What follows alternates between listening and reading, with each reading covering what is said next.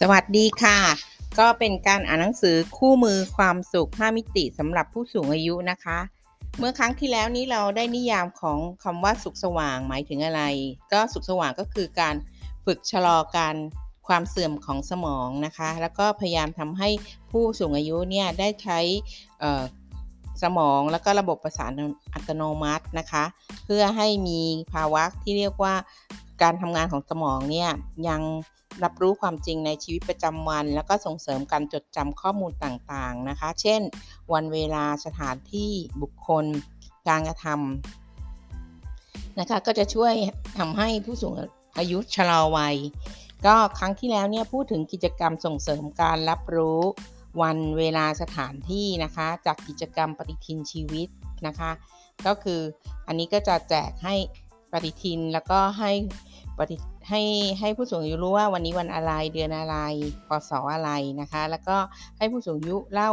ถึงเหตุการณ์ที่ได้กระทำในวันนี้ มีมีการทำอะไรบ้างกับใครนะคะ แล้วก็มีสิ่งประทับใจอะไรเนาะก็ต่อไปจะเป็นเรื่องกิจกรรมบริหารเวลานะคะ อันนี้ก็จะมีอุปกรณ์ก็คือกระดาษ A4 แล้วก็ปากกา วัตถุประสงค์ก็เพื่อให้ผู้สูงอายุบริหารเวลาใน 1 วัน และกระตุ้นความจำนะคะ การดำเนินการก็คือ แจกกระดาษ A4 ให้ผู้สูงอายุ เขียนกิจกรรมในตารางเวลาใน 1 วันนะคะ ตั้งแต่เวลา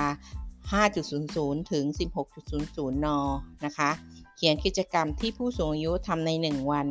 แล้วก็ให้ผู้สูงอายุเล่าให้กลุ่มฟังนะคะ อันนี้ก็จะเป็นเรื่องของการแบ่งเวลาให้ถูกต้องของผู้สูงอายุนะคะว่าตีห้าเนี่ยคงต้องตื่นแล้วแหละ แล้วก็6โมงก็คือออกกำลังนะ7โมงก็ทานข้าวเช้าอะไรอย่างเงี้ยเป็นต้นนะคะ อันนี้ก็เป็นเรื่องของการจัดกิจกรรมบริหารเวลาต่อไป หมวดความจำนะคะ ก็ได้แก่กิจกรรมต่อเพลงนะคะ ก็จะเพื่อกระตุ้นความจำโดยวิทยากรเนี่ยจะร้องเพลงที่ผู้สูงอายุคุ้นเคย โดยถามผู้สูงอายุว่าเพลงใดที่สามารถร้องได้ทุกคน เช่น มีเพลงอะไรบ้างที่ร้องได้ทุกคน เพลงลอยกระทงเนาะแล้วก็ให้ผู้สูงอายุตอบเพลงไปเรื่อยๆ คนละท่อนร้องจนกระทั่งครบทุกคนในกลุ่มนะคะ ก็คนแรกท่อนที่ 1 คนที่ 2 ท่อนถัดไปอย่างเงี้ยนะคะ จนกระทั่งจบเพลง ต่อไปกิจกรรมจำภาพผลไม้นะคะ ก็อุปกรณ์คือแผ่นป้ายรูปผลไม้ชนิดต่างๆ ไม่ซ้ำกันนะคะ แล้วก็เขียนเลขไว้ข้างหลัง 1ถึง10 แผ่นที่ 1 ก็หมายเลข1นะคะไล่ไป แล้วก็มีกระดาษคำตอบอยู่ข้างหลังนะก็เพื่อกระตุ้นความจำวิธีการก็คือให้ผู้สูงอายุดูภาพ 2 ภาพ เป็นป้ายผลไม้ชนิดต่างๆ ไม่ซ้ำกัน ด้านหลังเขียนตัวเลขไว้นะคะ แล้วก็แต่ละแผ่นก็เขียน 1 หมายเลขอย่างเงี้ยนะคะ กติกาห้าม จดคำตอบลงในกระดาษ ให้ใช้ความจำของตนเอง แล้วก็ส่งผู้สูงอายุขึ้นมา 1 คน บอกว่าถ้าทายถูกติดต่อกัน 10 ภาพจะได้ 10 คะแนน ชูแผ่นภาพ ด้านที่เป็นตัวเลขขึ้นมาทีละ 2 ภาพ แล้วถามผู้สูงอายุ คนนั้นว่าระหว่างหมายเลข 1 กับหมายเลข 2 ภาพใดเป็นสับปะรด ถ้าผู้สูงอายุตอบถูกนะคะ ก็จะ ได้เล่นต่อ แต่ถ้าพลิกเป็นป้ายมาเฉลย ให้ผู้สูงอายุดูทุกคนนะคะ เช่น ด้านหลังป้ายหมายเลขหนึ่งเป็นสับปะรดจริง ๆ ตอนนี้ทุกคนรู้แล้วว่าแผ่นป้ายที่ 1 คือสับปะรดแล้วผู้สูงอายุตอบผิดให้นั่งลง แล้วก็สุ่มคนใหม่ถามขึ้นอีกทีนึงเป็นการให้ผู้สูงอายุจดจำนะคะว่ารูปผลไม้นี้เรียกว่าสับปะรดนะคะ ต่อไปก็ให้ทำอย่างนี้ไปเรื่อยๆนะคะ แล้วก็จะมีแผ่นภาพ 2 แผ่นขึ้นมา อาจจะใช้วิธีที่ต่างไป ระหว่างหมายเลข 3 กับหมายเลข 4 หมายเลขใดเป็นมังคุด แล้วก็ให้ผู้สูงอายุคนนั้นเดาให้ถูกนะคะ ซึ่งส่วนใหญ่มักจะเดาผิดนะ แล้วก็ได้เล่นต่อ ก็จะได้นั่งลง แล้วถ้าเดาเดาผิดก็ได้นั่งลง เดาถูกก็จะได้ ได้มีการถ่ายแผ่นภาพต่อไปนะคะ อันนี้ก็ทำไปเรื่อยๆเนี่ยหากหมดหมายเลขแล้วก็ให้เวียนกลับมาที่หมายเลขเดิมอีกครั้งหนึ่งยกขึ้นมาทีละคู่แล้วให้ทายแบบนี้ไปเรื่อยๆนะคะ จนผู้สูงอายุเริ่มจดจำได้ว่าข้างหลังแผ่นป้ายเขียนหมายเลข เป็นผลไม้ชนิดใดนะคะ เมื่อเห็นว่าผู้สูงอายุเริ่มจดจำได้และเขียนคำตอบในกระดาษ ว่าหมายเลขหนึ่งคือผลผลไม้ชนิดใดนะคะ ตัวอย่างเช่น 1 สับปะรด 2 ทุเรียน3มังุ่น 4 มังคุด อะไรเงี้ยนะคะจนกระทั่ง 10 น้อยหนาอะไรเงี้ยอันนี้ก็จะเป็นการฝึกให้ผู้สูงอายุจดจำทั้งหมายเลขด้วย แล้วก็จำทั้งชื่อผลไม้ได้ด้วยนะคะ ต่อไปเป็นการฝึกจินตนาการประสาทสัมผัสนะคะ ก็ยังอยู่ในสุขสว่างอยู่เนาะ อันแรกก็คือหนังสือพิมพ์อุปกรณ์นะ 2. ภาพอาหาร 3. ซีดีเพลง ให้ผู้ผู้สูงอายุที่ไม่เคยฟัง ก็คือฝึกการรับรู้ผ่านประสาทสัมผัสโดยใช้จินตนาการนะคะ ขั้นแรกก็คือให้ผู้สูงอายุมองภาพในหนังสือพิมพ์ แล้วให้สังเกตว่ามีสีอะไรบ้าง เป็นภาพวาดหรือภาพถ่ายนะคะ บอกผู้สูงอายุว่าไม่ต้องสนใจรายละเอียดของภาพ แล้วก็ อันที่2ก็คือเรื่องของการรับรู้รสนะคะ ให้ผู้สูงอายุคิดถึงรสเปรี้ยว มีอะไรบ้าง อาหารที่มีรสเปรี้ยวนะคะ หรืออาหารที่มีรสหวานมีอะไรบ้างนะ ผู้สูงอายุก็จะตอบมานะคะ หรือการรับรู้ทางหู เช่น เปิดซีดี เพลงแนวที่ผู้สูงอายุไม่เคยฟังนะคะ เช่น เพลงคลาสสิก เพลงสมัยใหม่อะไรอย่างเงี้ย แล้วก็ให้หลับตาแล้วฟังเสียงรอบตัว พยายามนึกภาพที่คนว่าคนหรือวัตถุแต่ละชนิด อยู่ห่างจากตนเองขนาดไหนนะคะ อันนี้ก็หลับตาแล้วเราก็จะมีเสียงอย่างเช่นนกร้องอยู่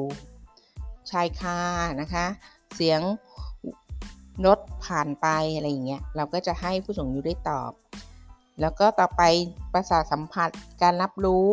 ผ่านทางผิวหนังนะคะ ก็คือ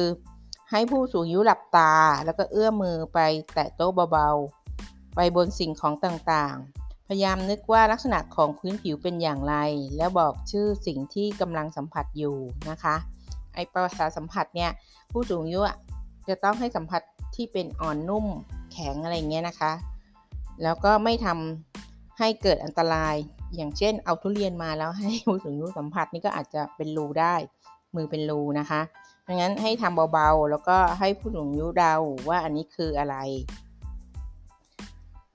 ส่วนใหญ่นะผู้สูงอายุจะทำไม่ค่อยได้นะ เพราะประสาทสัมผัสส่วนนั้นมีความเสื่อมถอยมากกว่าปกติ ก็จะทำจำเป็นจะต้องมีการตรวจรับและรับการรักษาต่อไปนะคะ อันนี้ก็เป็นเรื่องของการรับรู้ประสาทสัมผัสนะคะ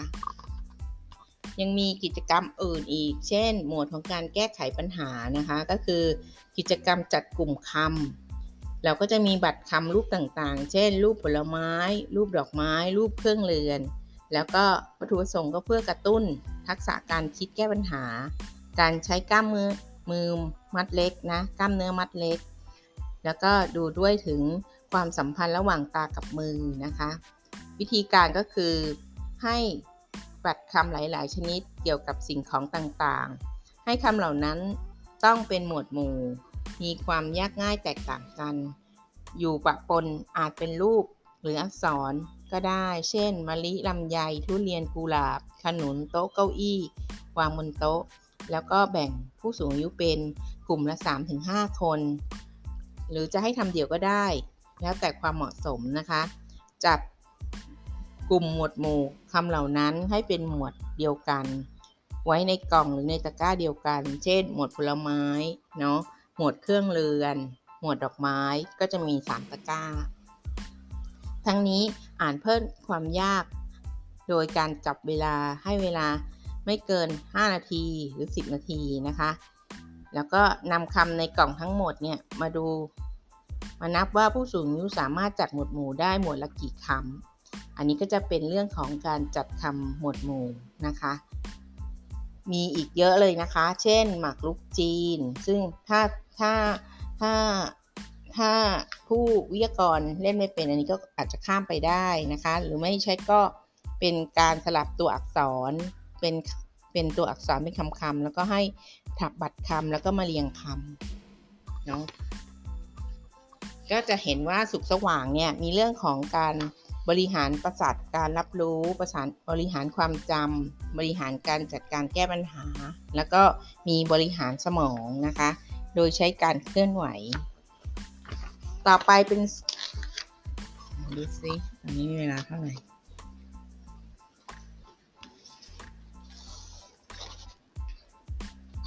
นะคะก็สำหรับ episode นี้ก็จะเห็นนะคะว่าทำยังไงให้สุข สว่าง ก็คือ